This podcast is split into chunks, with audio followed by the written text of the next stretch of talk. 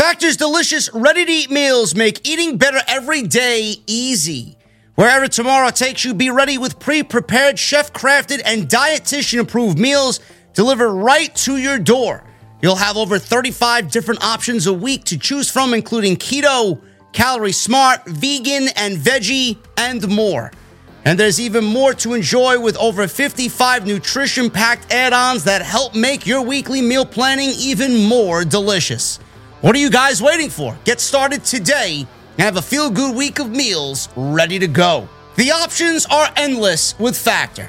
Two minute meals. Fill up fast with Factor's restaurant quality meals that are ready to heat and eat whenever you are. How about some snacks, some smoothies, and more? Discover a wide variety of easy options for the entire day, like breakfast, midday bites, and more.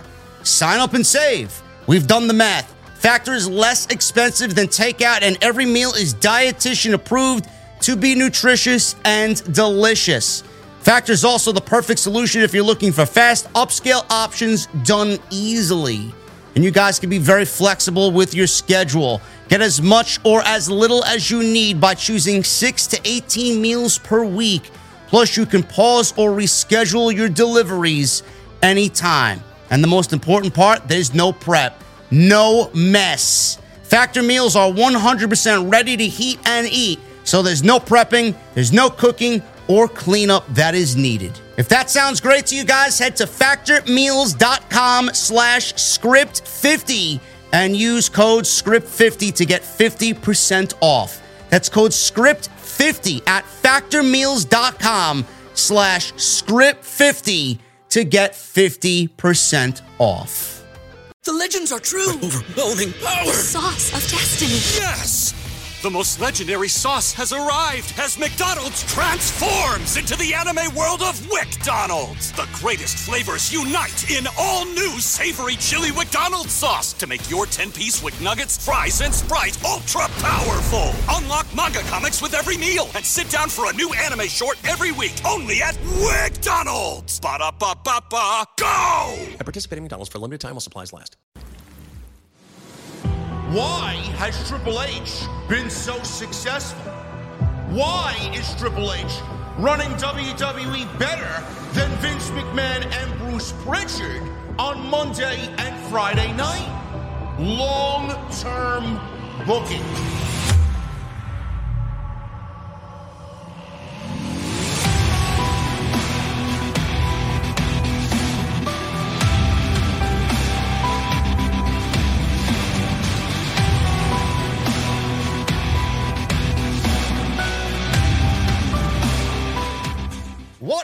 On, guys? Thank you so very much for joining me right here on Off the Script. This is your Monday Night Raw post show for November 21st, 2022. I'm your host, JD from New York. As always, coming to you live from the OTS venue. Thank you guys so very much for joining me on this Monday night, wherever you guys may be, man. I know we got a great show lined up for you guys, man. We got a great show lined up for you guys. I appreciate you all. Monday night. Tonight was all about the build for War Games, or the lack thereof for War Games.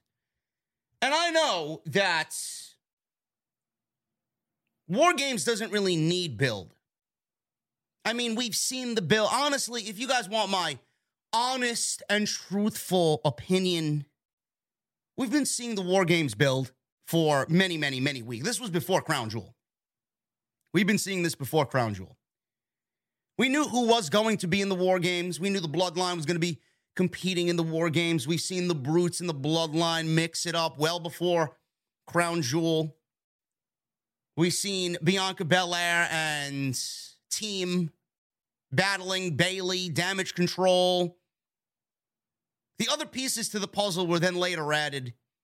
But these feuds have been going on well before Crown Jewel. And I know there's not much else to do. I get it. How much could you realistically do? But the problem with Monday Night Raw, in my honest opinion, is that, and this is not having anything to do with the show being three hours long. We, we know three hours is just way too long Just like Tony Khan with his AEW pay per views. Five hours is way too long. You got some geeks agreeing with it. Oh, why are you complaining about five, five hours of r- wrestling, man? Nobody wants to watch five hours of anything. I don't give a fuck who you are. The problem with Monday Night Raw is yes, the time is long, the show is long, but we can't change that. And we're not going to be able to change that. The problem with Monday Night Raw is it's too safe. Monday Night Raw is too safe. There's no intensity on Monday Night Raw. There's no sense of urgency on Monday Night Raw. Everything is just very safe. And what I mean by that is there's no new risks. There's no, there's just no intensity. There's nothing on this show being done that is drastically different compared to what Vince McMahon was doing on Monday night. Now, SmackDown, SmackDown is two hours, so it's an easier watch. It's easier to digest SmackDown. But SmackDown has changed more so than Monday Night Raw. And I get that SmackDown right now is there a show. Fox is their bread and butter. But that doesn't mean you need to start neglecting Monday night. I feel like Monday night is just going around and around and around in circles. While SmackDown is offering fresh matches, new ideas. We got the SmackDown World Cup. We got fresh match. I don't remember the last time I saw a rematch on Friday Night SmackDown. We got roster being bolstered on Friday night. Monday Night Raw largely feels the same. There's nothing new there. Nothing new is happening on Monday night. And that's the problem. And I don't know if that's going to change after Survivor Series. I don't know what's going to happen going into the new year. But Monday Night Raw is just the same old shit. You can't do one show and do it better. And SmackDown has been great. Don't get me wrong, they've had their duds. But SmackDown largely has been the best wrestling show out of all three in your wrestling weeks. And why is that? Fresh matches, new new talent, new ideas, new concepts. They got a better commentary team than they do on Monday. SmackDown is just the better show in all aspects, in all areas. Monday Night Raw, I don't know what the fuck they're doing on this show, but Jesus fucking Christ, man, it is. I don't want to say it's a bad show because I can't sit here and truthfully tell you it's a bad show.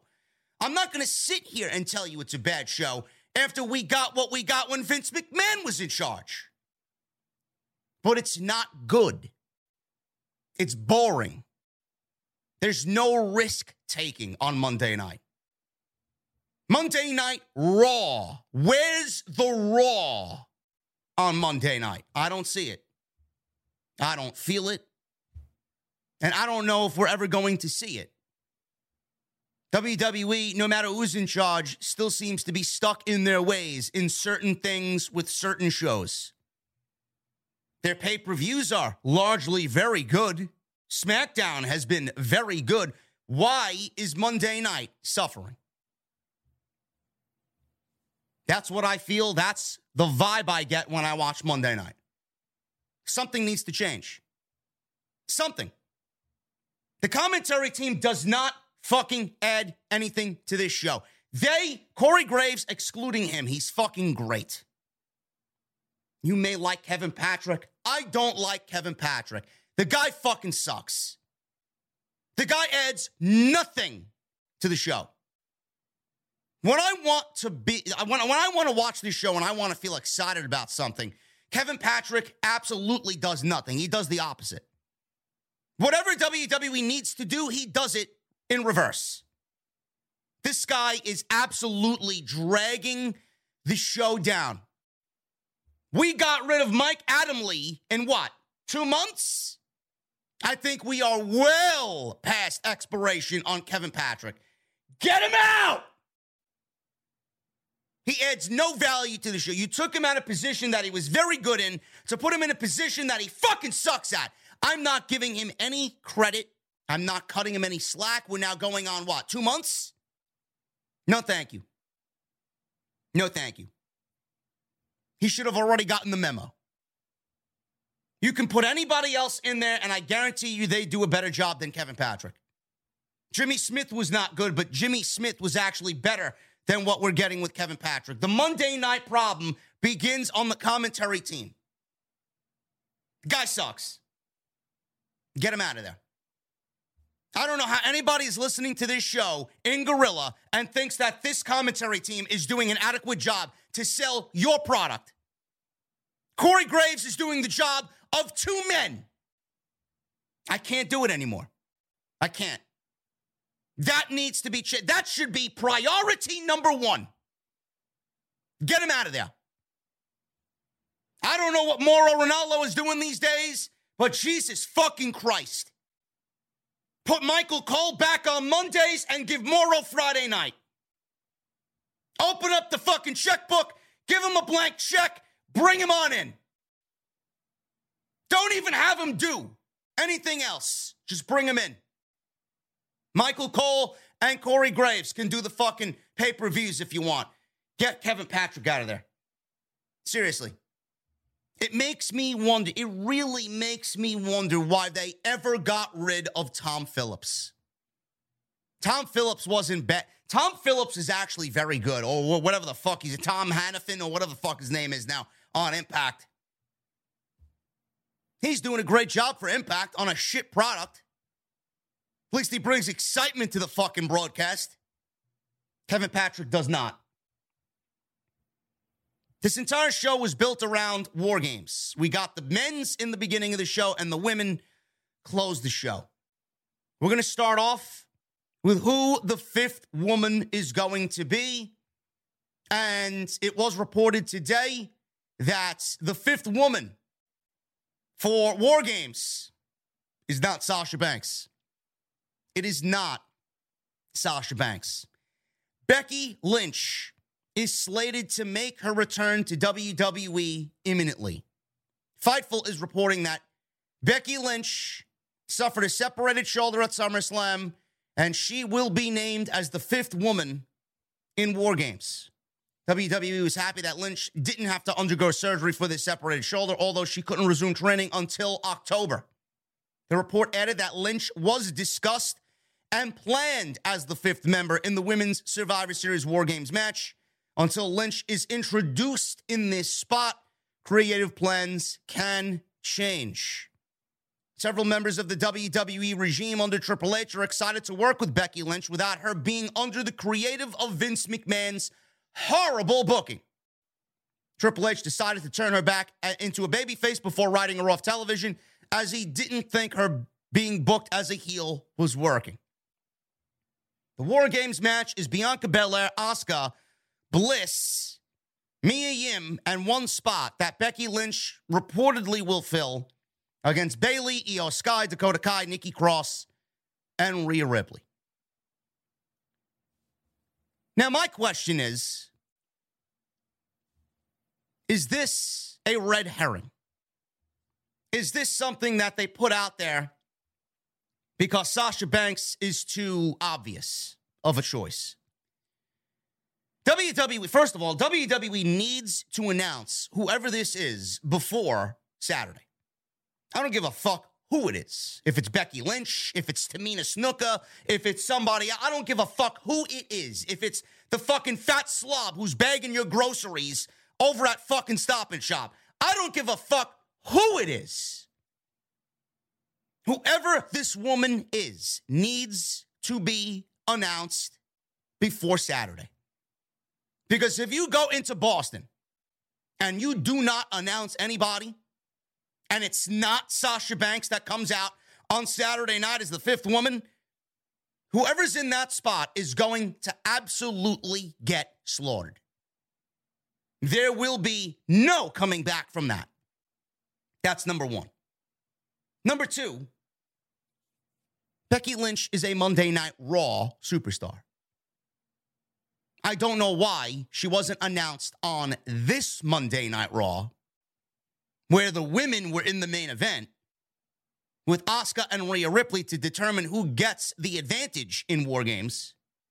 Why wasn't she announced on this show, on a show that largely had no excitement whatsoever, that could have used a huge shot in the arm with Becky Lynch coming back and being announced. Why are they waiting to announce Becky Lynch, who's a Raw superstar, on Friday Night SmackDown? See, this is what I don't understand about this. Why are we waiting till Friday? Don't we have enough going on Friday to keep us interested? You got to add that, which could have easily been put on this show that had basically nothing going for it. Now we got to do that on Friday. This is why I thought maybe it's not Becky Lynch. They want you to think it's Becky Lynch. And then we end up getting Sasha on Friday. I don't know. Everybody's making a big deal about this graphic that they've seen, this anonymous figure in the hood, right? It's got blue hair. WWE may have did that to throw you off. They showed you that. The report is Becky Lynch, and then it ends up being Sasha anyway. Sasha's brand was SmackDown before she walked out. So why would Becky Lynch be announced on Friday night when she's Monday night? Or maybe it's Charlotte Flair and we're all fucking just dumb. Dumb marks. I hope to God not. Why would Charlotte Flair team with Bianca Belair, man? You want to see Charlotte Flair acting like a babyface? I, I know I don't. It's either Becky or Sasha. But not announcing Becky tonight didn't make any sense to me whatsoever. And if they don't announce anybody on Friday, good luck to whoever comes out not named Sasha Banks on Saturday. You will get absolutely slaughtered in Boston. Alexa Bliss. This woman is going heel. No doubt about it. She feels stale. She feels useless. She hasn't really done anything for this team whatsoever. I just feel that Alexa Bliss is going to end up saying, you know what? Fuck this shit. I'm going rogue. I'm going heel. This would be the perfect opportunity to get her away from all these other women and have her just be the Alexa Bliss of old. Really. That's what we need. Whatever she's doing right now is absolutely unimportant. She feels like a non entity on this show. She feels dead. She feels ice cold. War games would be the perfect opportunity to just all of a sudden, you know what, go into business for yourself. Imagine Bliss pulling a Dakota Kai. If you guys remember that fabled War Games match with the women in NXT, where Dakota Kai turned on Tegan Nox.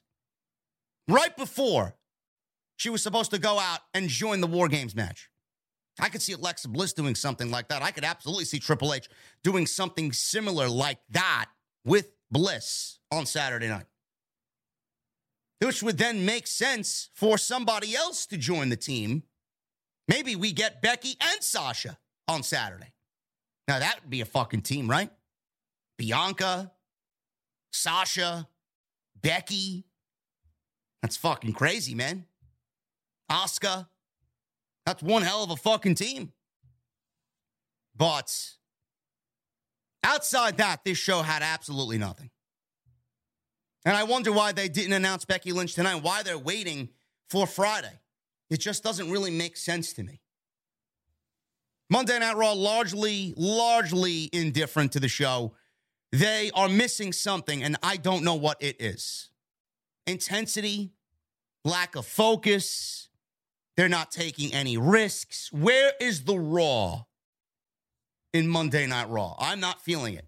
And Kevin Patrick, the guy just makes the show Everything I say about the show that is negative, Kevin Patrick makes it that much worse. He sucks. And he needs to get the fuck off of commentary. And we need to get somebody in there that knows how to elicit excitement from the viewing audience at home. Guys, we are going to go over everything you need on tonight's show. We're going to break all this shit down.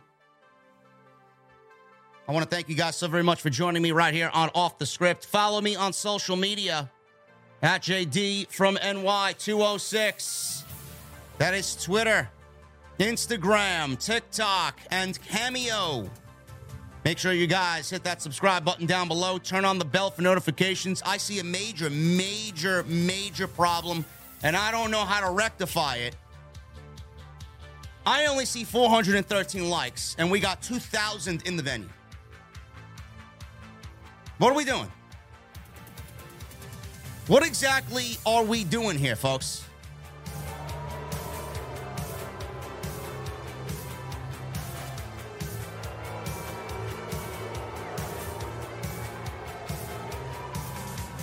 I need a thousand likes minimum.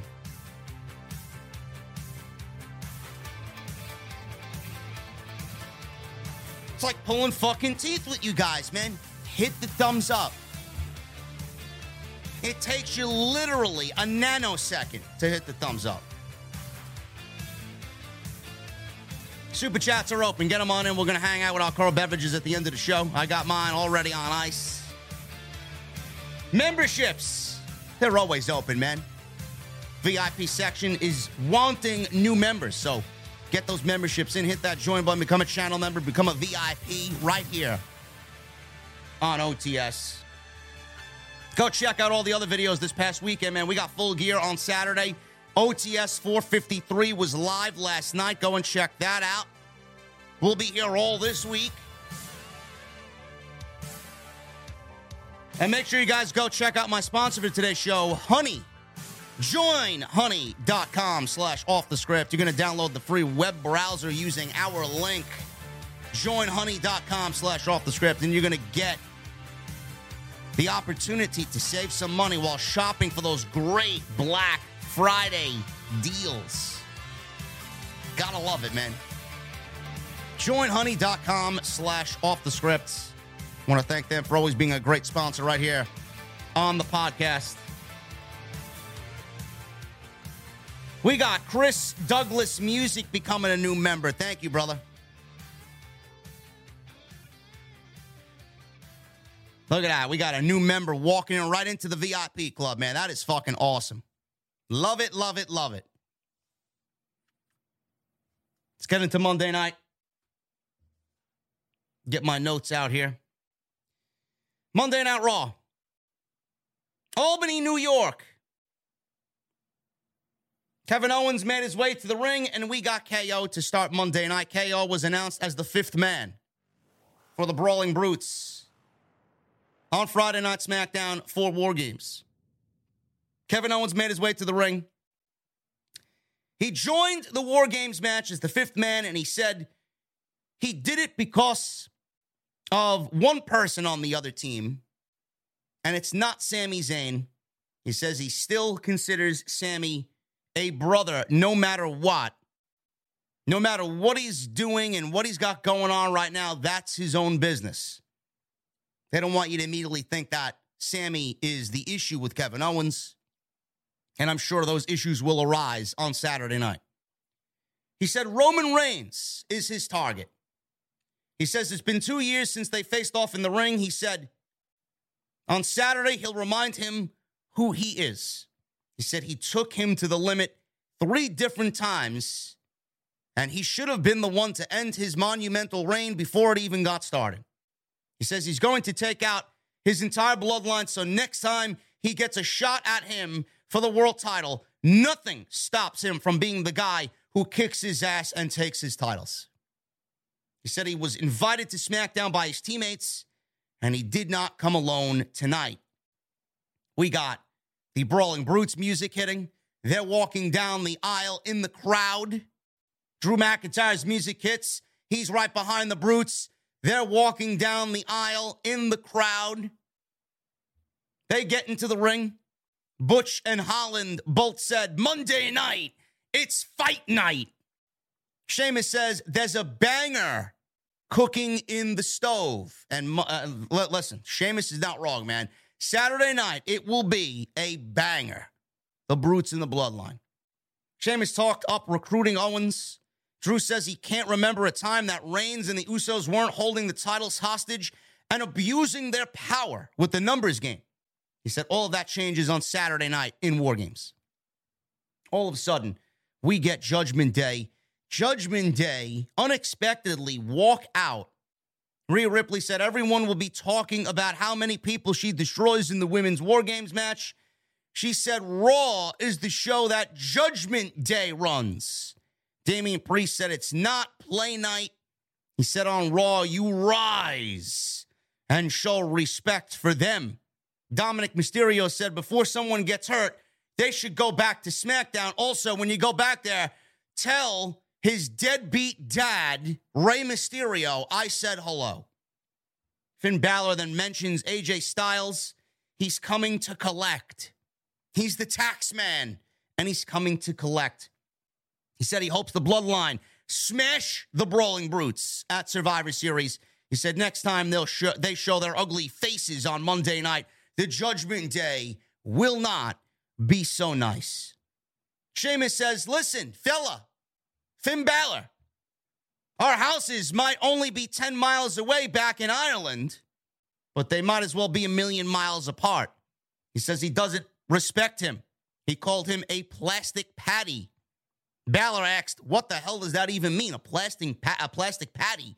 They went back and forth. Sheamus says, Since they're all there, and obviously they got war games to build, why not get some practice in against the Judgment Day? They should all fight tonight on Monday Night Raw. Damian Priest took the microphone and accepted on behalf of the Judgment Day. They all head to the ring, and we get a big six man tag with the Brawling Brutes and Judgment Day to kickstart Monday Night Raw. Kevin Owens was on Monday night. I like the fact that KO was on Monday night. This is his show. And I also like the fact that Kevin Owens focused in on Roman Reigns. Sami Zayn is too easy. Sami Zayn is too easy for Kevin Owens to focus in on. You're going to save that for when they inevitably come face to face in the War Games match because you know it's going to be. They're going to keep them apart. Sami Zayn and Kevin Owens are probably going to be, you know, kept apart. Kevin Owens will probably get in there in the beginning, and Sami Zayn will be the coward who gets in there last. And then eventually they'll have a face to face. But it's too easy if KO just singles out Sami Zayn. Roman Reigns is the guy that he singled out. And I like the throwback. I like the callback to Kevin Owens saying, I took you to the limit three different times. Three different times. And I could have beaten you. I should have beaten you for the world championship if it wasn't for your bloodline and it wasn't for Paul Heyman. And I'm coming because you owe me one. He's been saying it for months. Kevin Owens told Roman months ago, You owe me one. He even told the Usos, Go tell your boss, you owe me one. So the focus is on Roman Reigns. I mentioned on Friday, we may get a Sheamus Roman Reigns match at the Royal Rumble. We may end up getting a Kevin Owens and Roman Reigns match at the Royal Rumble. And it may actually lead to what I think will be the tag team title match at WrestleMania between the Usos Sami Zayn and Kevin Owens. So Roman Reigns has no shortage of opponents. I don't want to hear the discussion of Roman Reigns having no opponents. There is no problem finding an opponent for Roman Reigns. None. Kevin Owens and Sheamus are more than enough for Roman Reigns to get through WrestleMania season. I enjoyed this. I thought this was a great opening segment. It did what it needed to do. It was very simple. It was very effective. The Brawling Brutes were out there. Kevin Owens was out there. Drew McIntyre was out there. They all sold war games. Then you got the Judgment Day coming to show up and interject. They built a little bit and mentioned ba- Balor and AJ Styles and what they got going on. And then we get an impromptu tag team match with Team SmackDown here in the Brawling Brutes against Team Raw. So we got a little Survivor Series Raw versus SmackDown six man tag. I didn't mind it at all. And it's always good to hear Kevin Owens on the microphone. It's always good to see Kevin Owens just in general, no matter what. So I thought this was a very effective opening segment. Sheamus, Ridge Holland, and Butch against the Judgment Day. This was the open to Monday Night Raw. This went nearly 15 minutes. Judgment Day controlled most of this match through a commercial break. Dominic once again got a lot of heat when he was on offense. The crowd cheered when he was forced to face off with Sheamus, which everybody wanted to see Sheamus beat the shit out of Dominic Mysterio. Dom tried to escape, but he was cut off by the OC, AJ Styles. Shows face right in the middle of this thing. Dominic was trying to run away. AJ Styles says, No way, Jose. Sheamus sent Dominic back to the ring. Priest saved Dominic from a beating. Everyone traded moves until Dominic put Myst- uh, Dominic put Sheamus in a schoolboy for a two count. Sheamus followed with some offense, a knee strike. He did 20 beats to the chest on Dominic, not 10, 20. Crowd loved it. And a big Brogue Kick that ended it. One, two, three. Dominic got his ass kicked by Sheamus. Sheamus pins Dominic. The Brawling Brutes get some momentum going into War Games. Some light work, some light practice against Judgment Day. All thanks to AJ Styles and the influence of the OC. After the match was over, Judgment Day attacked. Sheamus fought off Priest before Luke Gallows knocked Priest down with a big kick to the head. Owens laid out Balor with a stunner, and all of the baby faces are looking strong going into Survivor Series. A very effective opening segment. Very effective opening segment. It did what it needed to do. It was very straightforward. No more, no less. Kathy Kelly. She interviewed Johnny Gargano. Johnny Gargano was interviewed about challenging The Miz to a rematch tonight.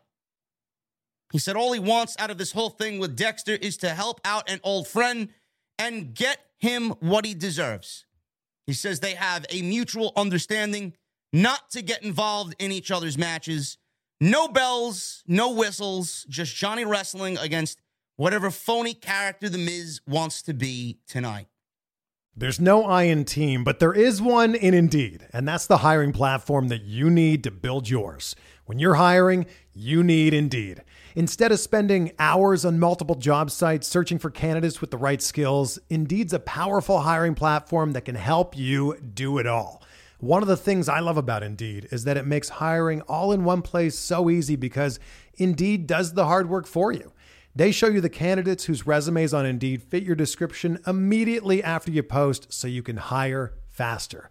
Join more than 3 million businesses worldwide that use Indeed to hire great talent fast. Start hiring now with a $75 sponsored job credit to upgrade your job post at Indeed.com slash BlueWire Sports. Offer good for a limited time. Claim your $75 credit now at Indeed.com slash BlueWire Sports. That's Indeed.com slash Blue Wire Sports and support the show by saying that you heard it on this podcast.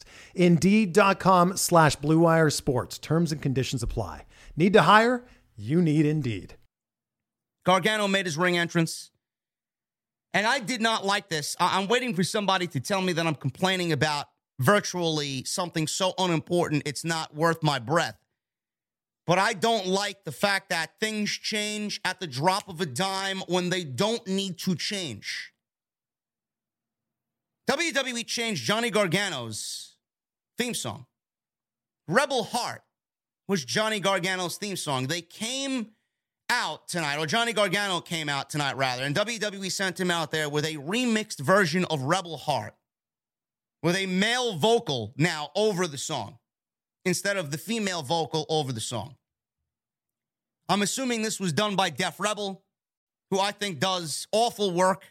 None of their songs sound unidentifiable. They all sound unidentifiable. Uh, uh, These songs have no identity whatsoever. They're not like CFO money. They're not. They send Johnny Gargano out there with a remix version of Rebel Heart, and I'm sitting there saying to myself, if it's not broken, why do you feel the need to fix it?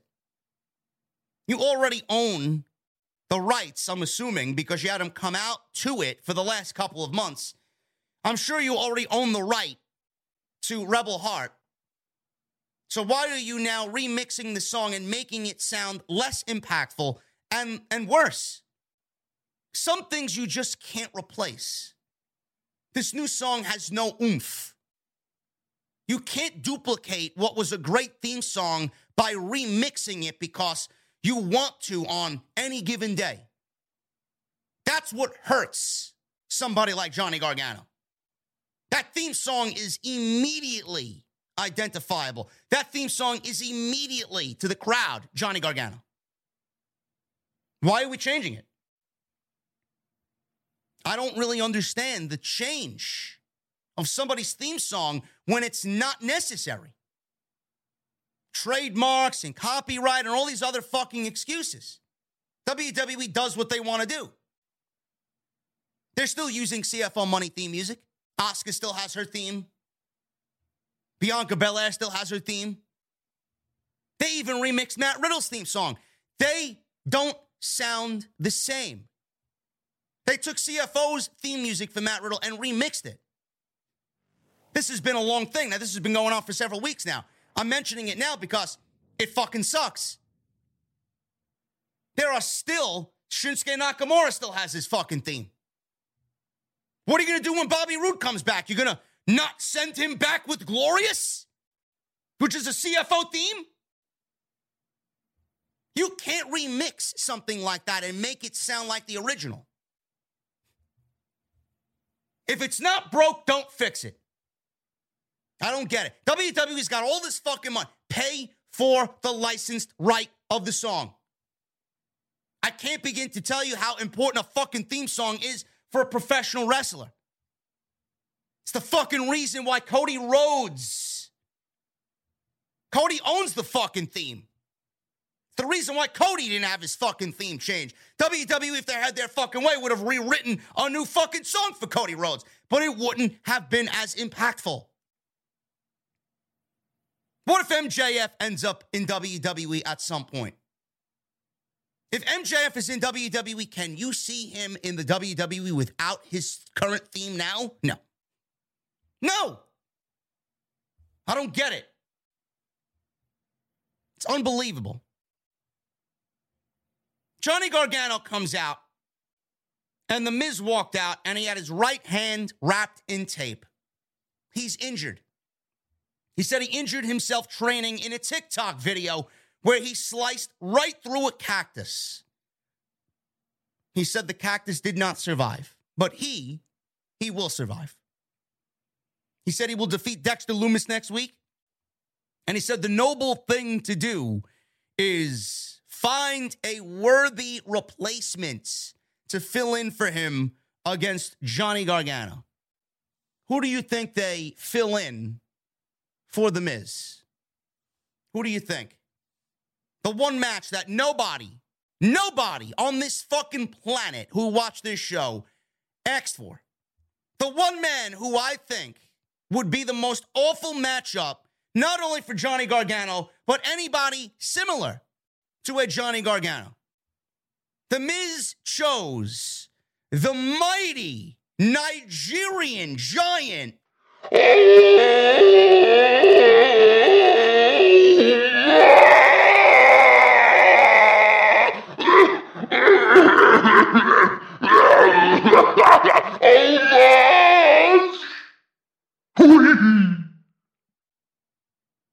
You gotta be fucking kidding me. You gotta be kidding me. Who? Who asked for this? Did somebody give Bruce Pritchard the pen and the pad for Monday Night Raw tonight? Is what I want to know.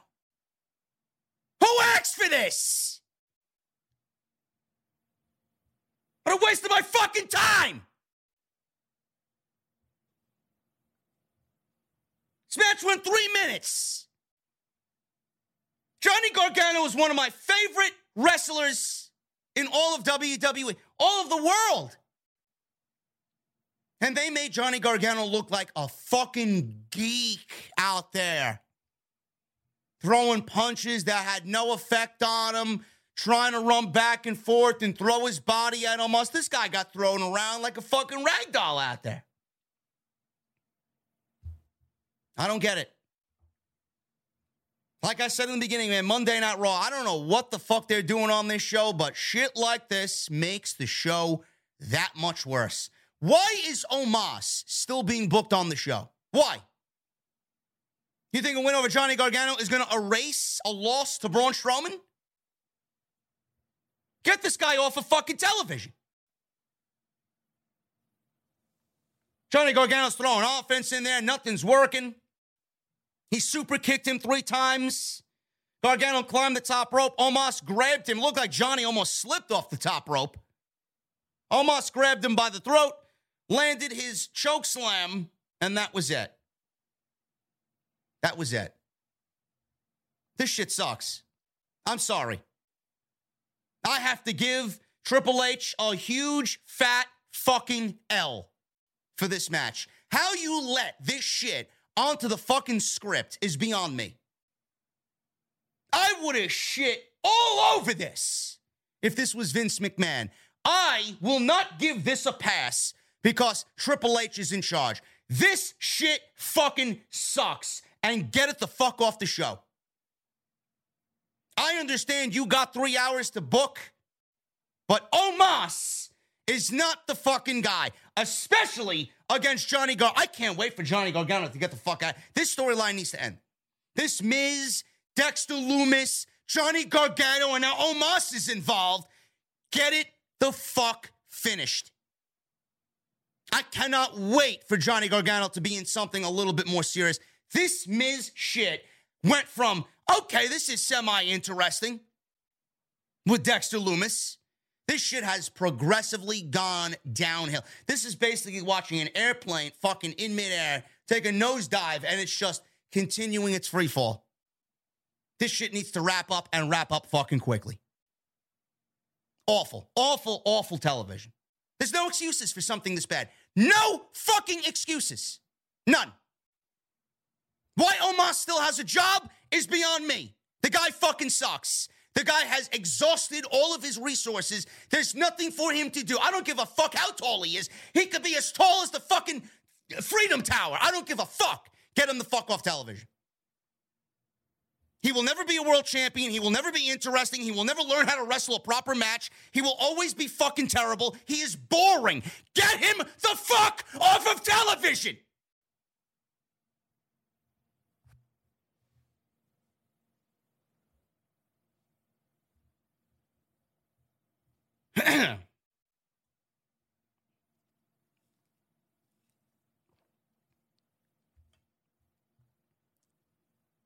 Seth Rollins. Seth Rollins is backstage getting mic'd up. He's about to have a sit down promo segment. Before that, we've seen a promotional video airing on Austin Theory with Theory kind of speaking over this video. Sound bites of Theory. He says he's done being a future this or a future that. He's done being a protege or the next big thing. He said his time is now. His time is now. You know, the more I see Austin Theory talk about all this, especially my time is now, that was the line that got me. I don't know what you guys are thinking. My time is now. Who, who else said that in WWE? My time is now, right? It's in the fucking theme song. Sounds like they may be building John Cena versus Austin Theory for WrestleMania. That's what they seem to be building towards. I'm telling you this right now. You can clip it. You can clip it. You could save it. I want you guys to store it for a rainy day. I'm telling you this right now. Get your fucking pads out. Get your paper. Get your writing utensils, your iPads, your phones, whatever, man. Get your screen shares. Get your records on your phones. I'm telling you this right now. I could be wrong. I'm making a prediction right now before anybody else because it's not too early to be talking about the Royal Rumble. Austin Theory will eclipse 60 minutes in the Royal Rumble, and Austin Theory will be a part of the final four in the Royal Rumble. Mark my words. Mark my words. Austin Theory will be final four in the Royal Rumble. That is the perfect ground for Austin Theory to shed everything. Austin Theory needs to pull a Bryan Danielson in the Royal Rumble. Austin Theory needs to pull a Rey Mysterio in the Royal Rumble. Austin Theory needs to pull a Bob Backlund in the Royal Rumble. I want to see him go near 60 minutes. He needs to be in the annual. How many people in WWE history have eclipsed 60 minutes in the Royal Rumble? There is a handful of guys in 36 fucking years of that Royal Rumble. Austin Theory needs to be a part of that elite group. Now, he won't win the Royal Rumble. I'm not asking for him to win the Royal Rumble. I don't think he would win the Royal Rumble, and it would be a smart decision. No, it's not going to be. But Austin Theory needs to win the, or not win, he needs to be the guy to eclipse 60 minutes. He will be in the final four. And it sounds like they're setting up a match with John Cena at the biggest show of the year, WrestleMania, in Los Angeles. After all the speculation about a John Cena Stone Cold match, John Cena versus Logan Paul, seems like they're going to do what they wanted to do at SummerSlam, but John Cena didn't want to work WWE because of the ongoing investigation with Vince McMahon. Sounds like they're going to be doing something with Austin Theory and John Cena. Good. I have no problem with that whatsoever. That's exactly what John Cena should be used for to put over talent. You want to beat somebody like John Cena? You're a made man. You're a made man. What else do you have to go and do? Seth Rollins, he was backstage. He's starting to look more and more like the old Messiah, Seth Rollins, with his blonde hair. He's going more blonde in the recent weeks. I like it. Corey Graves interviewed him remotely. They were on commentary. He was in the back. Graves asked how he was feeling. Seth talked about being mauled by Bobby Lashley and jumped from behind by Austin Theory last week. He says he's never felt better. Seth said he asked for the match against Lashley and Theory because he has bones to pick with both of them. He said Theory might be more dangerous than he's ever been, but he's still the stupidest person on earth. He says it's not because he tried to cash in on him, because as an expert on cash ins, it was very well timed. He says he's stupid because of what he tried to do to him last week. He said he tried to beat him at his game and make a name off of his name. He said that never ends well for anybody. He told him to call Cody Rhodes up and ask how his rehab is going. You let me know what he says, says Seth. He said it will be a war because it features three men who don't like each other facing off, any of whom can snap at any second. He says he knows Theory like the back of his hand because he used to be just like him. He said the question is, what will those guys do to prepare for him? He said he will still be the United States champion after Survivor Series. I thought this was a very good promo by Seth Rollins. I think Seth Rollins is doing the best work of his entire uh, singles career right now. He finally knows who he is and what he wants to be. He mentioned Cody Rhodes again, which makes me think that Cody, listen, Cody could win the Royal Rumble. I think Cody is my odds on favorite right now to win the men's Royal Rumble. Whatever the fuck that means, I don't know. There's only one man holding two championships. We don't have a WWE and Universal champion individually. We have Roman Reigns holding both the WWE and the Universal Championship. I'd like to see Cody Rhodes win the Royal Rumble. Cody Rhodes was dropped here by name by Seth Rollins. It could be Cody imminently coming back. It could be Cody versus Seth at WrestleMania, which I don't really care to see again, but it could be that. The last guy that put Cody Rhodes out on that Monday following Hell in a Cell was Seth Rollins. I hope to God that Triple H is not bringing in Dwayne to win the Royal Rumble. I don't want to see anybody like that being given a Royal Rumble match because he doesn't need it. But we have to come up with a challenge for Roman Reigns. Does Dwayne win the Royal Rumble if he's going to challenge Roman Reigns at WrestleMania? Is that even the match? Or are we going Cody versus Roman at WrestleMania? I hope we are. I hope we don't get Dwayne. And if we get Dwayne, do we need Roman and Dwayne? With all the rumor about Austin, why don't we do Austin and Rock again? I don't know. I don't know. I don't even want to see that. I don't really care for that again either. Rock versus Lesnar? Mr. Hollywood going to be wrestling Brock Lesnar who could snap him in half? I don't know.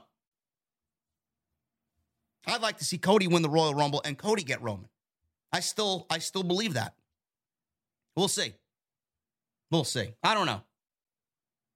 There's multiple ways they could go about it. Maybe, maybe we get Cody and Roman. I don't know. Maybe we get Cody on night one against Roman, and Roman defends against The Rock on night two. I think Roman does d- double duty if that's the case. I have no fucking clue. I have no idea. No idea. They're in some fucking pickle. How they're going to get out of it, I don't know. Cody's going to need a big WrestleMania match. Seth Rollins for the United States title should be a great match if that's the case, but I don't want to see it for a fourth time. And I know most of you are in agreement with me on that. This was a very good promo. The match at Survivor Series with Theory, Rollins, and Lashley should be a banger. Triple threat match for the United States Championship. It's not War Games, but it should end up still being a war. Theory was watching backstage on a monitor. He was watching this Seth Rollins sit down interview. He said, Nobody understands him. He said he hit rock bottom, but now he's dangerous. He said he's not the kid Seth was in he's not in the he's not in the ring with the kid Seth was before. I'm a man now, and I will be taken seriously. After Survivor Series, the entire business will know what time it is. He said the disrespect ends now.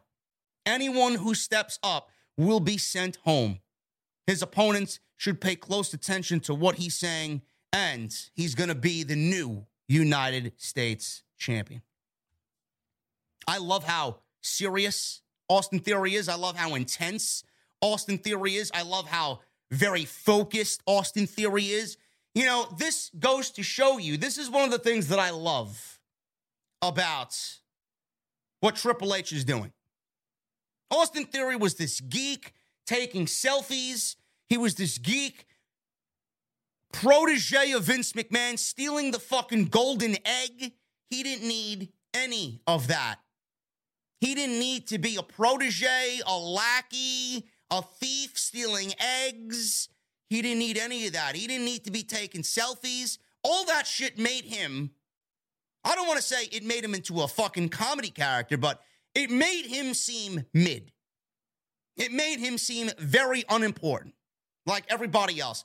This portrayal of Austin Theory now is more focused. He's more obviously wants to be the guy. He says the money in the bank briefcase was holding him down, and now he's got no fucking things holding him down. He's a free man to do what he wants now, and you're going to see a different guy. I love how focused and intense he is. He's gotten very cocky and very angry on the microphone. I love it. I think I, think this is this is it for theory.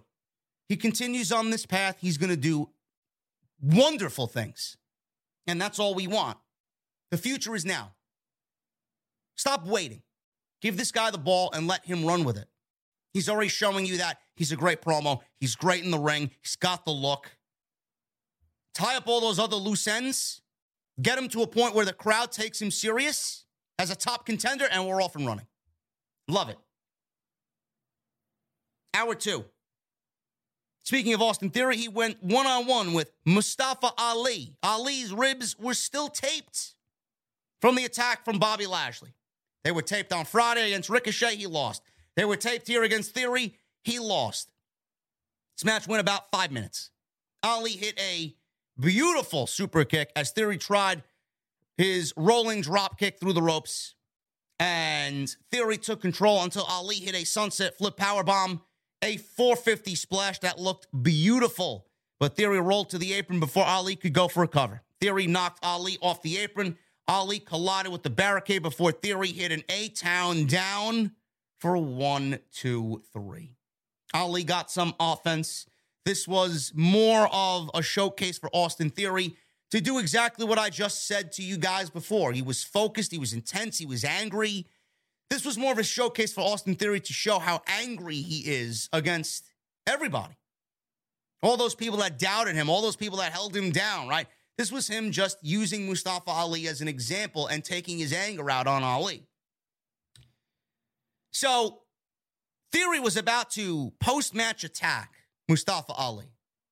After the match, Bobby Lashley appeared on the big screen and he said he'll head to the ring right now so that they can give the fans in Albany a little preview of the Survivor Series. So, Lashley he gets to the ring. He criticizes Theory for not getting the job done when he cashed in his money in the bank briefcase. Theory said everybody knows he'd be champion now if it weren't for you, Bobby Lashley. He said Brock Lesnar kicked his ass and then Seth beat him. He said Lashley's the one who can't get the job done. Didn't you didn't you lose to Brock Lesnar? You can't get the job done. What the fuck are you talking about me for? He said the kid Lashley knew before is dead and gone. He said he'll walk into Survivor Series and walk out a two time United States champion, and there's not a damn thing either you or Seth Rollins can do about it. Lashley says he doesn't think Theory is going to walk out of Raw tonight, never mind the United States champion. He got in the ring, he beat up Theory in the ring, and then they were brawling at ringside. He threw Theory into the ringside barricade. Theory grabs a chair, takes the chair, and Jeb Lashley in the midsection with the chair, then bashed him across the back with the chair. Lashley completely no sold this. Theory ran away. He ran into the crowd. He ran through the timekeeper's area, ran through the audience and into the back and into Gorilla. So backstage Theory runs into Gorilla, right? He sees Ali standing there or sitting there rather. He's licking his wounds and he's hurt. His ribs are hurt, right? He's there licking his wounds from the match. He didn't make it too far after he just lost to Austin Theory. Theory finds Ali. Lashley is chasing him. Lashley gets backstage. Theory takes Ali and throws Ali into Bobby Lashley, giving him enough time to continue running away from Bobby Lashley, and Lashley does not go off and chase Theory anymore. I thought this was I thought this was fine. I thought this was a nice sell for the match. My only problem is, and this is where WWE logic gaps just flood television on Monday night. We just got Austin Theory bragging to Bobby Lashley face to face that he's going to win the United States Championship, that this isn't the same kid that he was months ago that he beat up. He just got done saying all these big, bad, tough things to Bobby Lashley. Then they portray him as him running away from Bobby Lashley. So you make him out to be a solid fucking contender for the title, and then you want to turn him into a chicken shit heel who's going to run away at any confrontation whatsoever. So you want me to take him serious, and then he runs away. How are we supposed to take him serious if he's running away from Bobby Lashley? After saying all these big, bad, tough, mean things to Bobby Lashley. I don't get it. I don't I don't get it. I thought we were on the path of building Austin Theory up as a brand new, refreshed, serious, aggressive, intense, confident character. If they want to go back and redo all of Theory, but show him running away from Bobby Lashley, it doesn't make any sense to me. It doesn't make any sense to me whatsoever. So fucking inconsistent is WWE. So inconsistent. I don't get it. I don't get it. And this is how fans, this is how fans become indifferent to the characters that WWE is trying to throw out on television. Chad Gable and Otis. Tag team match against Elias and Matt Riddle. This went 14 minutes. I can't wait for Randy Orton to come back. This Matt Riddle is not doing it for me. I I don't know. Matt Riddle is somebody. This is why we need a fucking world title on Monday night. This is why we need a world title on Monday night. We need to start separating these guys from world title contenders and United States championship contenders. Matt Riddle is in absolutely nothing. He's in bottom of the barrel fucking garbage. On Monday Night Raw, tag teaming with Elias. He's not entertaining. Nothing that Riddle has done has been entertaining or as entertaining as what he's done with Randy Orton and even Seth Rollins. He's teaming with somebody that is also ice fucking cold. Elias has been an absolute non factor since returning. I'd take Elias over Ezekiel, but that doesn't mean Elias is good television. He's a joke. The character is a joke. Otis and Gable dominated against Matt Riddle right before commercial break. Riddle avoided a splash by Otis. Elias hot tagged in. He rallied against Chad Gable. He landed a big neck breaker. Gable caught a charging Elias with a big boot. Otis tagged him in, dropped Elias. Gable landed a flying headbutt. Otis made the cover, but Riddle came back in and hit a Broton on Otis. Otis tagged Gable back. Riddle springboard flipped onto both Otis and Gable. Riddle and Gable countered each other. Riddle then landed a knee, tagged in Elias, who gave Gable his corkscrew suplex Riddle landed a floating bro off the top rope, and that was it for the win. Riddle and Elias win in 14 minutes. I don't care. First of all, Gable and Otis deserve better. Number one. Number two, Riddle. I don't know what the fuck they're doing with him. This guy needs a complete redo. What are we doing? I, I still don't believe this man wrestled a fight pit match with Seth Rollins, and this is the best idea that they have for Matt Riddle coming out of that pay per view. I don't get it. I really, really, really don't understand it. He's downright cringe. He's been downright cringe on TV for the last several weeks. And I don't think anybody really is enjoying Matt Riddle. The vibe to me is different about Matt Riddle that was a month and a half ago to what we see now. JBL and Baron Corbin, they were playing poker backstage. This seems to be their new thing. I would rather them stay back there and play poker than wrestle in the ring. He was insulting Albany, which I will always find entertaining. Fuck Albany. McIntyre walked in. JBL gave Drew a hard time about Scotland not making it into the World Cup. JBL then talked about war games and said the head of the table will take it to him on Saturday night. Drew then challenged Corbin to a match. Corbin stood up and accepted. Drew looked down at JBL and said he respects his elders, but not Corbin. He punched Corbin, who fell onto JBL. JBL asked, What the hell was that? So Drew McIntyre was brought to Monday night to wrestle Baron Corbin. Now, this match went 17 minutes. This match went 17 minutes. This was the longest match on the entire fucking program. They're really trying to sell me on Baron Corbin being a modern day wrestling god. oh, man. That's some funny shit, man. That really is some funny shit. Baron Corbin, when Baron Corbin comes out, listen, listen, the match itself was fine. I can't hate on anything Drew McIntyre does. Drew McIntyre is as fucking consistent and solid as anybody in the fucking business, okay? Baron Corbin is not bad. He's not a bad wrestler. Is he somebody that should be labeled as a wrestling god? No.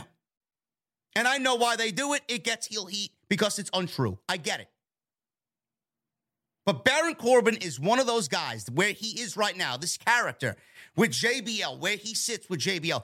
He is one of the most disinteresting fucking guys on the entire roster. He actively makes the show worse. He is fucking boring. There's nothing about him that has any redeeming qualities at all. I will not be reviewing this match. I will give you guys a clip as to why I just can't stand anything Baron Corbin. What I'm about to show you is everything you need to know about Baron Corbin, JBL, and their inclusion on Monday night, every single Monday on the USA Network. I sing songs. I don't even know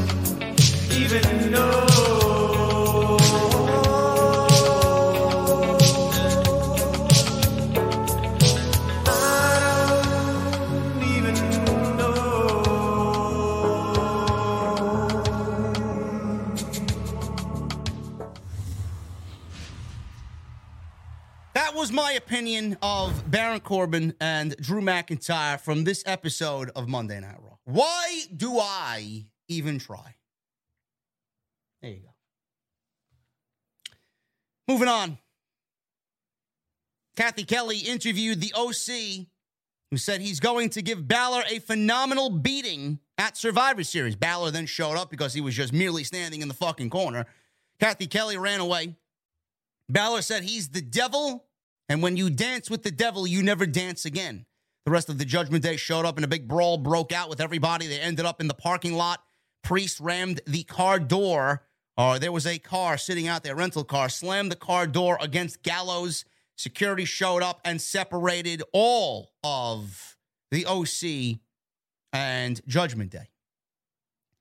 Now, in this segment, apparently Mia Yim has had a name change. And her name now in WWE is Michin. But Corey Graves continued to call her Mia Yim Michin on the show tonight. Now, I don't know what her real name is. Is it going to be Mia Yim or is it going to be Michin? I think Michin as a name sucks. I think Michin as a nickname or code name within the OC is great. But why are we changing names? I don't get it. Why are we changing Mia Yim?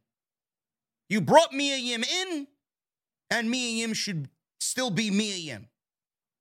What happens when Chelsea Green comes back? Is Chelsea Green going to be something else? Or is she going to be Chelsea Green? Michin. I think the name sucks. As a nickname, it's fine. It means crazy in Korean. You got to be fucking crazy if you think this show was good tonight.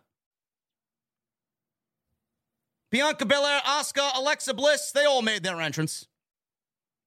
Belair said that she's happy to go to war with her friends. She said Asuka is going to go to battle to earn an advantage tonight. Bliss said she's ready to get that payback against everyone in damage control and throw Nikki Cross into the trash where she belongs. Alexa, you're stealing my content, huh? You're stealing my content. Alexa Bliss is stealing my content. I can't even do the Nikki trash thing anymore, bro. I can't do it anymore because Nikki is not trash anymore. Alexa's stealing my content. I may have to throw uh, some cease and desists out there. Asuka said nobody is ready for them, but they're ready for war. Belair just said, just wait and see who our fifth member is. She said Bayley and her crew have made a lot of enemies, so a lot of people have asked to team with them. She said they'll reveal their partner on Friday night SmackDown. I don't know why we are waiting to announce the fifth member when this show absolutely needed a fucking shot of adrenaline, a shot in the arm, shot of something, a shot of vodka, a shot of tequila, a shot of whiskey, shot of uh, fireball, whatever the fuck you want to take a shot of. This show needed it. Why are we waiting to Friday Night SmackDown? It could be Becky Lynch. It could be Sasha Banks. If it's Becky Lynch, why are we waiting to Friday for SmackDown when Becky Lynch is Raw? All of these women are Raw. Why are we waiting till SmackDown? Are we waiting to SmackDown because it's Sasha Banks? And if it's not anybody, right, of note, they better announce something before Saturday. They gave us a cock tease here tonight. They can't give us another cock tease on Friday. Yeah, we'll announce it on Saturday. No, you can't do that. It's got to be Friday now. Now you've basically put yourselves against the wall. We need Friday to be the announcement. But again, I don't know why. If it's Becky, why are we waiting to Friday when she's Raw? But maybe this is a red herring. Maybe this is a way to throw the scent off who it really is.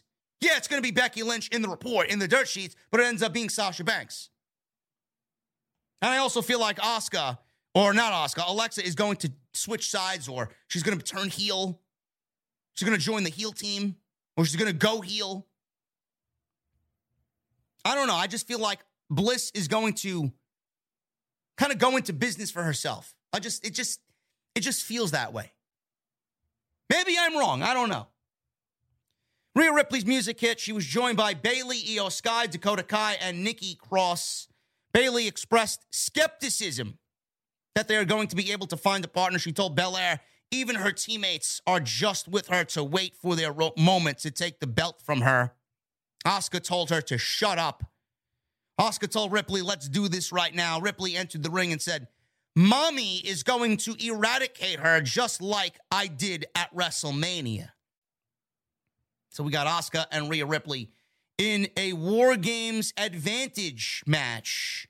This was the main event of the show, and this was not bad at all. I actually enjoyed this match more than their WrestleMania match, if I'm being quite honest with you. I thought their WrestleMania match sucked.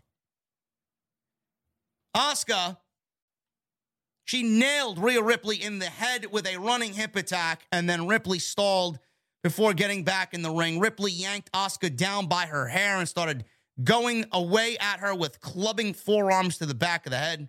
They traded submissions until Ripley slammed Asuka face first against the mat. So they're going at each other, smacking each other in the face before Ripley drop kicked Asuka off the top to the outside. We got a commercial break. Asuka dodged a charge, and Ripley went shoulder first into the ring post. Asuka fought back with some offense, usual offense, kicks, back fists, a code breaker, a German suplex. Ripley applied a prism trap. This is her standing clover leaf, but Asuka slipped out of it. Rhea Ripley went to the top, but Asuka yanked her down, hit a sliding knee strike for two. Rhea Ripley came back with a headbutt, a Northern Lights suplex. She goes for a cover off that, gets a two count. Asuka then countered a riptide attempt, but Rhea Ripley countered into a submission. Damage control and Cross appeared at ringside completely out of thin air, so Bliss and Belair marched down to ringside. Ripley was, I guess, kind of distracted here, so Asuka applied an armbar. Ripley countered into a cover for a two. They traded counters back and forth, and Ripley hit Riptide for the clean win.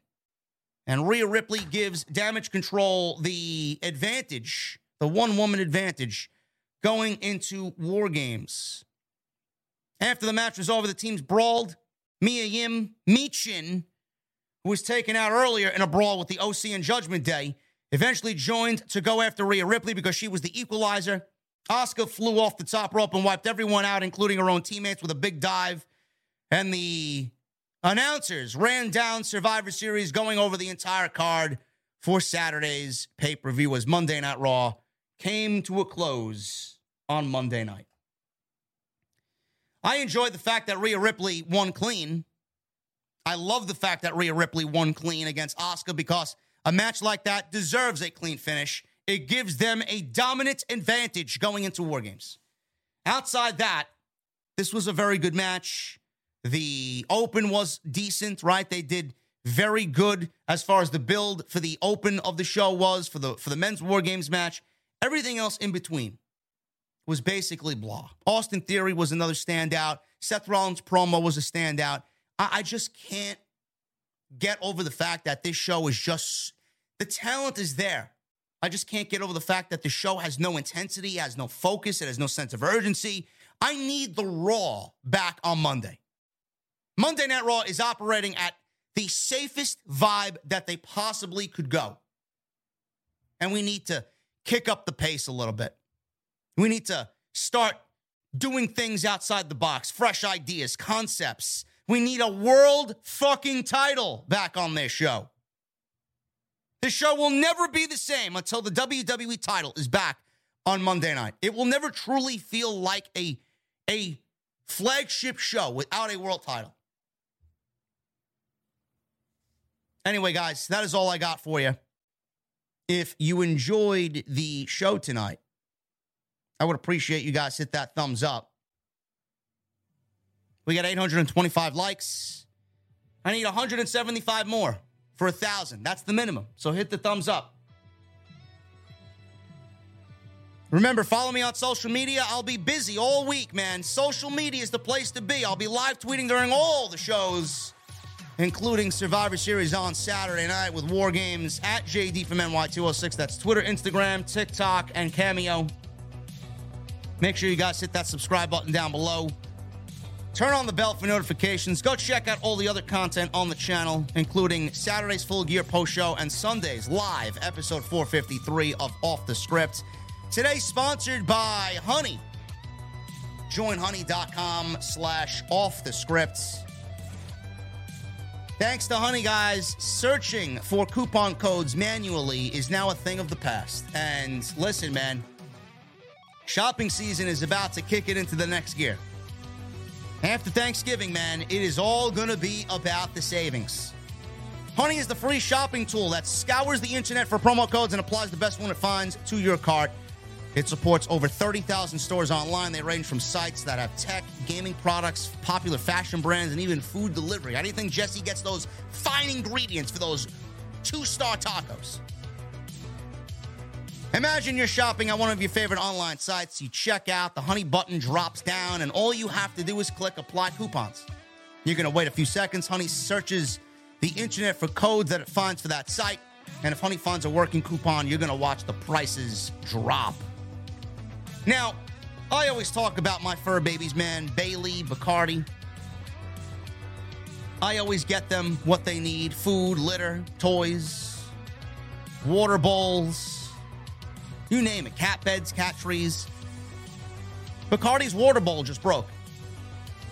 She likes this this 60 60 I guess ounce water bowl. It's got a little water spout. She likes to sip the water from the spout. It broke. Had to go get a new one. What do you think I did? Shopped online, used honey, coupon code, boom, apply it, saving some money.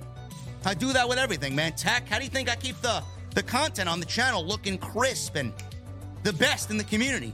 Honey. Everything I buy for this channel, everything I buy for the venue, honey. If you don't have honey, you're straight up missing out. Honey has found over 17 million members, over $2 billion in savings. It's free, it installs in seconds, and by getting it, you're doing yourself a solid and you're supporting off the scripts. I would never recommend anything you guys couldn't find value in. Get honey for free, joinhoney.com. That's joinhoney.com slash off the script. And I want to thank them once again for supporting the podcast right here on OTS. Also, guys, also, you got to go and get yourself this new limited time release, lucharillas.com. You now have two weeks to go get it, man. One week is gone already. It bypassed us quickly.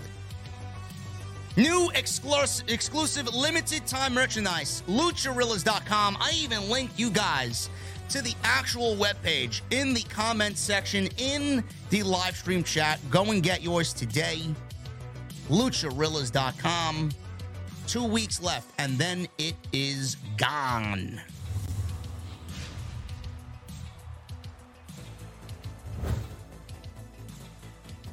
Let's get into the super chats, guys. I want to start off at the top here. Not today, Jay with a 9.99 super chat. People still believe Vince is running the shows like they do not realize. If Vince was still in charge, we wouldn't be seeing Mia Yim, Dexter Lumis, Dakota Kai, Iyo Sky, Karrion Cross, and Elias. Uh, not today, Jay. We wouldn't even be getting War Games.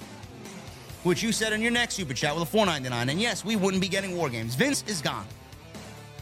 But there is still Vince isms on the show. There are still Vince like segments on the show, and I think that is because of Bruce Prichard. Vince is Vince is gone. Bruce has got to go. Bruce has got to go.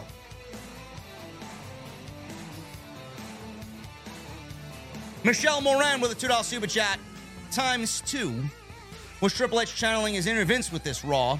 The MVP of Raw, Seth Only, gets five minutes tonight. Lame. Not today, Jay with a 499 super chat. Alexa can't be stealing your joke, JD. Yes, she said Nikki trash. Or insinuated to Nikki being trash. Yes. Alexa is stealing my content. I can't have that happen. Tony Brown with a 199 super chat. He says the booty was out. Oh, there was a lot of booty meat on this show. There was a lot of booty meat on this show, bro.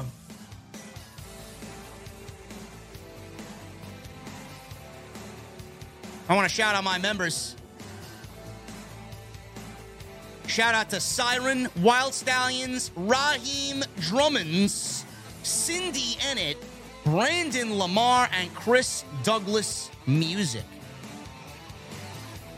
Thank you for all your recommitments and first time commitments to the VIP club. Sidro becomes a member for three months. Hey man, I haven't been able to catch your live streams as much. Got a new job working Domino's delivery. Much love, my tribal chief. Can't wait for Survivor Series. Sidro, you go get that money, bro. No matter what you're doing, man, I'm always gonna be here. Tina Palacios with a $10 super chat. Come back to COD Ghosts, Daddy. No, thank you, Tina. I don't want you or your blueberry muffins. Get them out. Jaxo23 with a $5 super chat. I love the new Austin Theory. I think he's great. I was a big Austin Theory guy before this. I'm an even bigger fan of Austin Theory now. Chris Leon with a five month commitment to the VIP club. Cheers, man. Five months and counting, ready for war on Saturday. As am I, brother.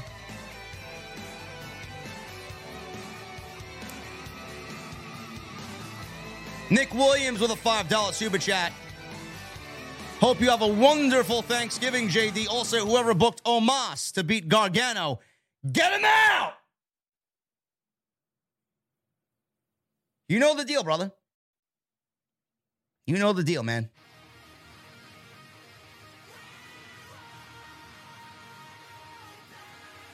And Thanksgiving is Thursday, guys. I will uh, see you guys a couple of times before Thanksgiving, so don't worry about that. Joseph Taylor with a $5 super chat. Are you going to review Rampage and SmackDown this Friday since Rampage is at 4 p.m.? Why is Rampage at 4 p.m.? Bro, I'm not watching pro wrestling at 4 p.m. No. The show is happening at 4 p.m. That means Tony Khan even put less effort into the show.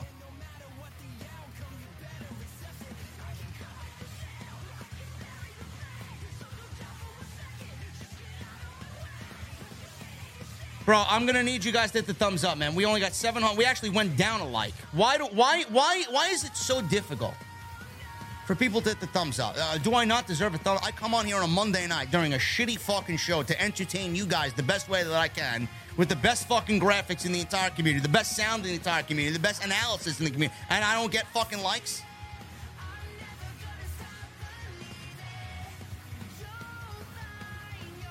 I'm gonna throw my fucking headset down and walk the fuck out. Just end the stream. Jaxo with a $5 super chat. What about LeRae? I thought she was going to be on Bianca's team since I haven't seen her on TV. I have no fucking clue, Joseph. I don't know where the fuck. Or Jaxo. Sorry. I don't know where the fuck Candice LeRae is, bro.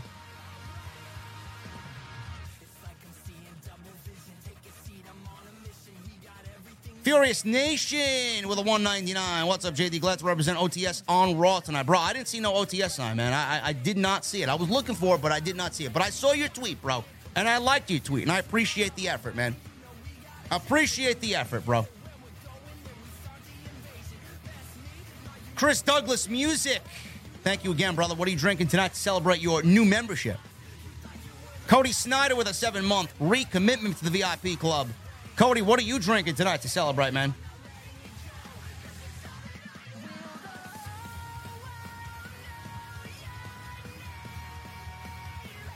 Alcora Strangely.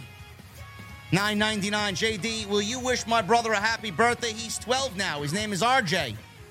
Also, will you explain to him the importance of watching Impact Wrestling?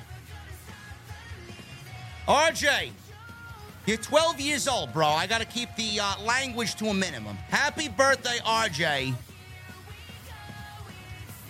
I wish you nothing but the best. Thank you for being a fan of the show. Hopefully, you're a fan of the show. Hope you enjoy my show and what I do. And the importance of watching Impact Wrestling.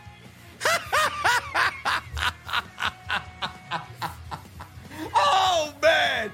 RJ thinks it's important to watch Impact. Nobody watches Impact, RJ. Nobody.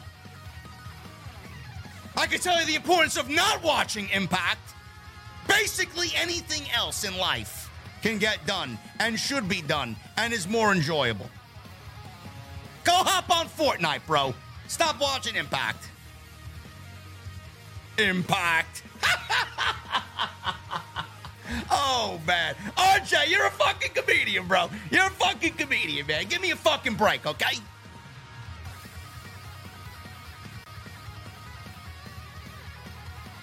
Nick Williams with a five dollar super chat. I wish WWE would do Roman versus Owens for the WWE title and Roman versus Sheamus for the Universal title. Nobody's beating Roman before WrestleMania, uh, Nick. Nobody. Jamarcus Shaw with a 499. Thanks to you. I finally got to check out some good old hog wrestling. Amazing stuff. Y'all keep doing great things over there. Cheers. Cheers to you, my brother. Thank you so much, Jamarcus. We just booked Nick Aldis for the show on December 17th. Nick Aldis is making his hog debut. Riddick's Classic Arcade 25 month membership.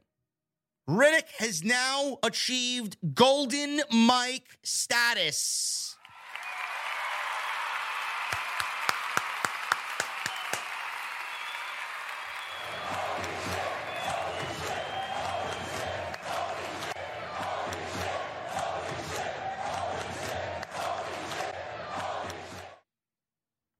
Thank you, Riddick's Classic Arcade, man. Awesome, awesome stuff. Happy to have you here in the OTS venue, bro. They are advertising Gargano and Owens as a tag team here in Pittsburgh in December. Hope it's just a one off unless it advances the Sami Zayn story. Probably just a one off, bro. Probably just a uh, house show advertisement.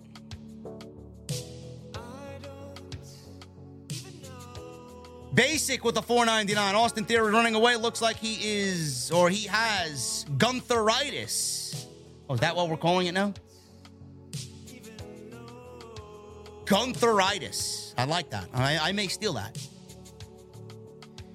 Sean Ray J with a $10 super chat times two. This was like full gears go home show. I think either both Becky or Liv will be announced on Friday, and Sasha appears at Survivor Series. Something will happen with Alexa.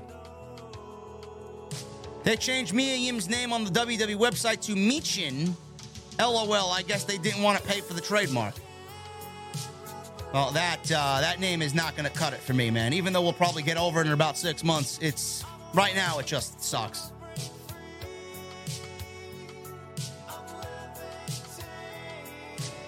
Joseph Taylor with a $5 super chat. I have not watched Impact in seven years since Destination America canceled. Keep it that way, brother.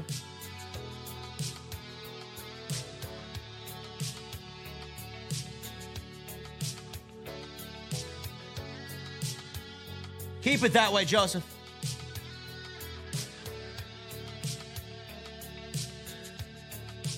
Furious Nation with a $20 super chat. Thank you so much, man.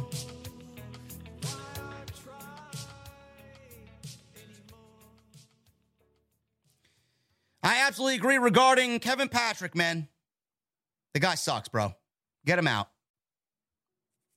I gave him a chance and he's just not good. Replacing him with Cole, with SmackDown, having Morrow and Wade Barrett, McAfee would not be a bad idea at all. No. Now, Kevin Patrick's got to go, man. He's bringing Monday Night Raw down to just obscene levels of terrible.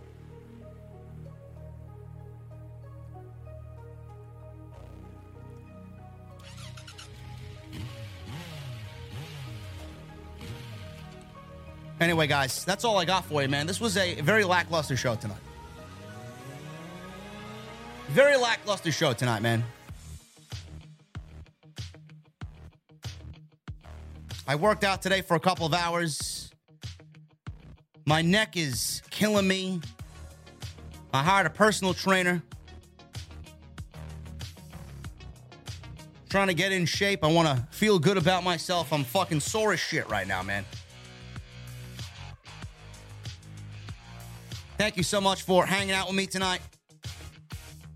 You may see me tomorrow. I don't know what I'm doing. I don't know what I'm doing. I may I may go live with uh, an OTS tomorrow. I don't know. It depends on how I feel.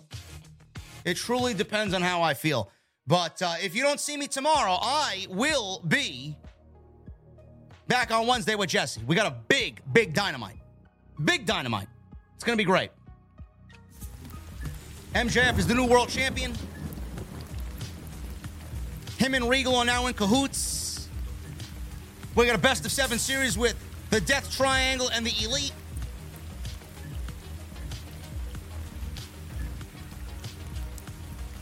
Should be good, man. So you may see me tomorrow, man. Depends on what's going on. Make sure you guys follow me on social media. Keep up to date on everything OTS at JD from NY206. That's Twitter, Instagram, TikTok, and Cameo. Make sure you guys hit that subscribe button down below. Turn on the bell for notifications. We need 50 likes for a thousand. Thank you guys for all the support via the like button. Appreciate you guys. Thank you to Super Chats. Thank you for the recommitments to the VIP club. Thank you to the new commitments to the VIP club. I appreciate you guys. And go check out all the other videos you might have missed on the channel, man. I'm getting out of here to take a hot shower, rest, attack the day tomorrow. I need those ace emojis in the chat. I need those rock on emojis in the chat. I need those Mustang emojis in the chat. And I need that fucking music on max. I'll see you guys tomorrow, if not Wednesday, live right here from the venue for AEW Dynamite on Off the Script. I'll see you guys later.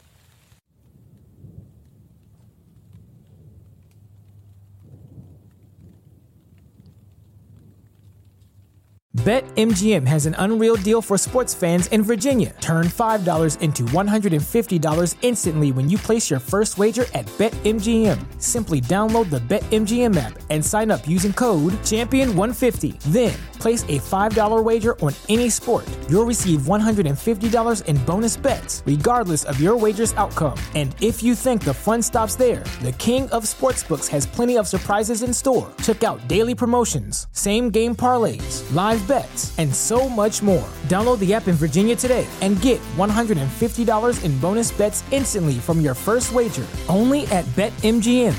BetMGM and GameSense remind you to play responsibly. See BetMGM.com for terms. 21 plus only, Virginia only. New customer offer. Subject to eligibility requirements. Rewards are non withdrawable bonus bets that expire in seven days. Please gamble responsibly. Gambling problem? Call 1 800 Gambler. Promotional offer not available in Washington, D.C.